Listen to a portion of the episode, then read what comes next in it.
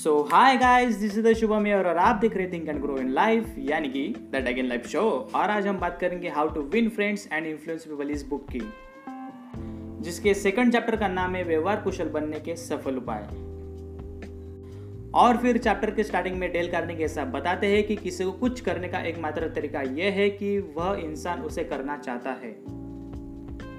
बहुत से लोग महत्वपूर्ण होने की इच्छा से प्रेरित होते हैं, लेकिन यह ज़रूरत अक्सर अधूरी रह जाती है। और फिर डेल करने के साथ बताते हैं कि यह सब इच्छाएँ लोगों को फैशनेबल कपड़े पहनने, अपराध करने और महानता हासिल करने के लिए प्रेरित करती है। और फिर इस बात की आशंका मतलब जताते वक्त डेल करने के साथ बताते हैं कि यहाँ तक कि लोग सहानुभूति और ध्यान जीतने के लिए और महत्व की भावना प्राप्त करने के लिए दुर्बल बन जाएँगे। लोगों में सराहना पाने की लालसा तो है, लेकिन प्रोत्साहन पर ही पनपते हैं वो। ऐसा डेल करने की बोलते हैं यानी दोनों चीज़ें अलग अलग है।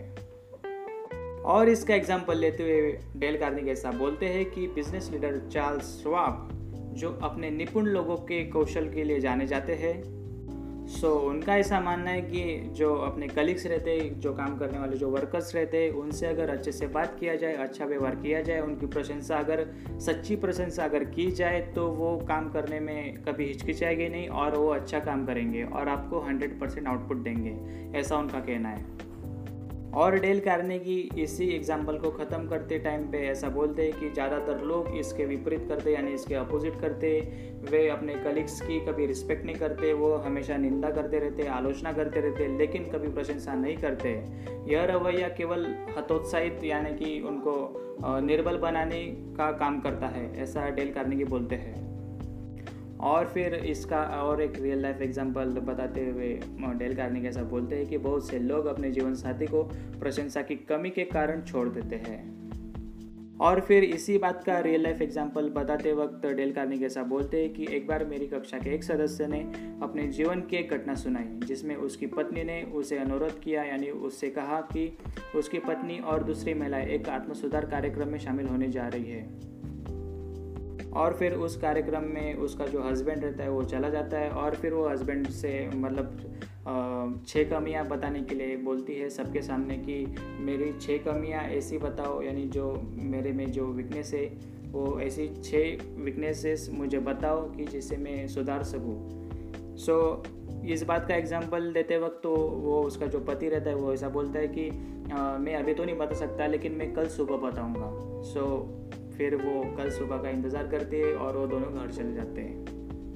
और ये बात को कंटिन्यू करते हुए डेल कार्नेगी को वो उसका जो हस्बैंड है वो बताता है कि अगर उसने मुझे छः कमियाँ निकालने के लिए बोली, वैसे तो मैं उसकी 600 कम, कमियों की मतलब लिस्ट निकाल सकता था, लेकिन मैंने ऐसा नहीं किया। और अगले दिन ही मैं सुबह सुबह जल्दी उठ गया और उसके बाद में और फिर उसका पति डेल कार्निगो को एक्सपीरियंस बताते वक्त ऐसा बोलता है कि उसकी छः क्या मैं छः सौ कमियों की लिस्ट बना सकता हूँ, लेकिन मैंने ऐसा नहीं किया। अगले दिन की सुबह ही मैंने छः गुलाब मंगवा लिए और जिसको देखकर वो खुश हो गई और उसके साथ एक लेटर में लिखा कि तुम जैसी हो, अच्छी हो और मुझे बहुत पसंद हो और तुझ में कुछ इम्प्रूवमेंट करने की ज़रूरत ही नहीं है, तुम जैसी हो, अच्छी हो। और इसका परिवर्तन देखिए कि क्या आता है। सो so, ऐसा करने से उसकी जो वाइफ है तो उसका ऑफ़िस से आने का मतलब आने से पहले उसका इंतज़ार कर रही थी। ऐसा वो बताता है। या, यानी उसका इंडायरेक्टली ऐसा कहना था कि ये सब इंसिडेंट हुआ उस जो कार्यक्रम में गई मेरी पत्नी तो उसके पहले कभी ये हुआ ही नहीं। जब मैं ऑफ़िस से घर लौट रहा था ना वो मेरा इंतज़ार कर रही थी ना कुछ कर रही थी। यानी इंडायरेक्टली ऐसा और हम दोनों में बहुत ज़्यादा बॉन्डिंग अच्छी हो गई। यानी इंडायरेक्टली वो ऐसा बोलता है कि कि अच्छा संबंध यानी अच्छी रिलेशनशिप अगर बना के रखनी हो तो सामने वाले की तारीफ़ करना बहुत ज़रूरी है और उसे अप्रिशिएट करना उसकी रिस्पेक्ट करना बहुत ज़रूरी है ऐसा वो बोलता है। सो आई होप ये कहानी समझ गए होंगे आप क्योंकि मैं आज बहुत थक चुका हूँ सो मैंने स्क्रिप्ट वगैरह कुछ लिखा नहीं है जैसा है वैसा मैं बताने का मेरे भाषा में प्रयास कर रहा हूँ। सो so, अगर मैंने गलती से फंबल विम्बल मार दी हो इस मतलब इस पॉडकास्ट में so please I am so sorry यार क्योंकि आज अभी रात के 11 बजे और 12 बजे ये दिन ख़त्म होने वाला है। लेकिन मैं बहुत थक चुका हूँ सो इसलिए मैं बस रिकॉर्ड कर रहा हूँ क्योंकि मेरा चैलेंज पूरा हो जाए इसलिए।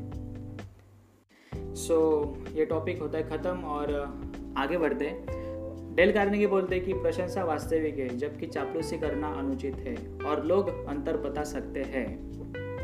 और आगे बढ़ते हुए डेल कार्नेगी ऐसा बोलते हैं कि प्रशंसा वास्तविक है, जबकि चापलूसी करना अनुचित है और लोग अंतर बता सकते हैं।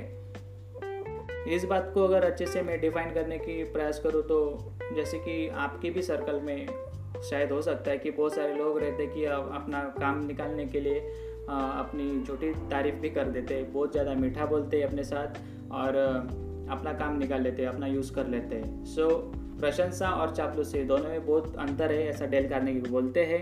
सो so, ऐसे लोगों से हमेशा दूर रहना चाहिए जो चापलूसी करते हैं क्योंकि प्रशंसा हम जिस व्यक्ति की कर रहे हैं तो उस व्यक्ति को भी अंदर से पता रहता है कि इस बात का मतलब जो जो तारीफ़ करे उस तारीफ़ के लिए मैं डिज़र्व करता हूँ भी या नहीं ऐसा अंदर से उसको पता रहता है। अगर वो डिज़र्व करता है अगर आप उसकी तारीफ़ करोगे सच्ची प्रशंसा करोगे तो वो समझ जाएगा कि चलो उसको भी अच्छा लगेगा।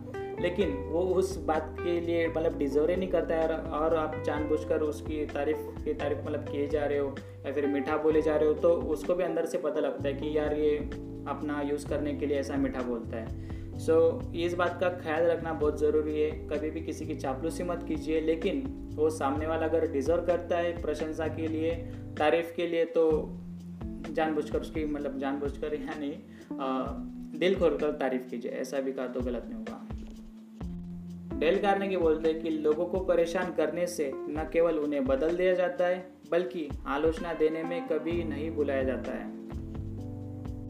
लोगों को इम्पोर्टेंस देना, उनको अप्रिशिएट करना और उनको संभालने का एक महत्वपूर्ण मतलब ये सीक्रेट है, ऐसा डेल कार्नेगी बोलते हैं। और इसी के साथ ये चैप्टर होता है ख़त्म और आखिर इस चैप्टर का अगर कंक्लूजन निकाला जाए तो वो ऐसा आता है कि ईमानदारी और ईमानदारी की सराहना करो। यानी कि जैसे मैंने आपको अभी बताया कि अगर सामने वाला डिज़र्व करता है तारीफ़ के तो उसी की तारीफ़ करो। अदरवाइज़ किसी की चापलूसी मत करो जानबूझ कर बस यही इस चैप्टर से डिफाइन होता है। और बहुत सारे एग्जाम्पल्स है जो मैंने अभी कवर नहीं किए, क्योंकि आज मैं बहुत ज़्यादा थक चुका हूँ यार। So I am so sorry for that तो चलिए नेक्स्ट चैप्टर के लिए कीजिए गल का इंतज़ार। और इसी के साथ इतनी देर तक मेरे साथ बने रहने के लिए आपका बहुत बहुत धन्यवाद। Thank you thank you very much so good bye and good night good morning जब भी आप इस पॉडकास्ट को सुन रहे हो। So thank you